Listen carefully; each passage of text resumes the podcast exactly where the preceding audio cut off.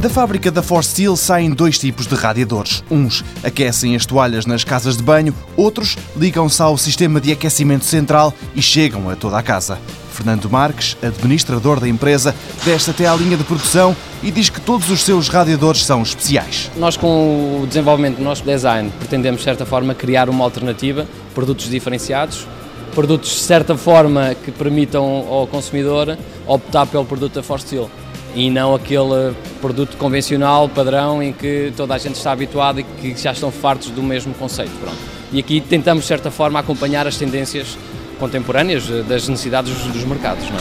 Ora, para além de colaborações estreitas com arquitetos, a empresa conta com o departamento de design para conceber novos produtos, projetos de radiadores que, depois de criados no ateliê, passam para as bancadas da empresa. Temos uma zona também de prototipagem, aqui que fazemos os protótipos.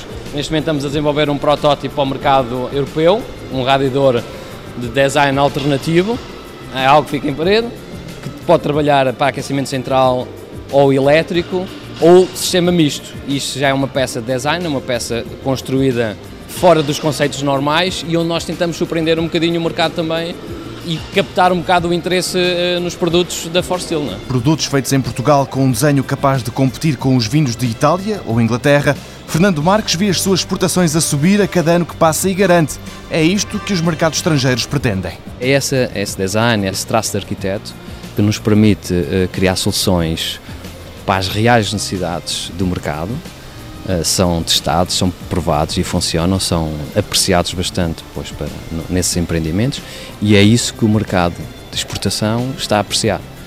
Linhas depuradas, linhas com design e com muita funcionalidade, diferenciadas da concorrência italiana ou inglesa e que permite, de certa forma, os clientes tomarem a opção no nosso produto.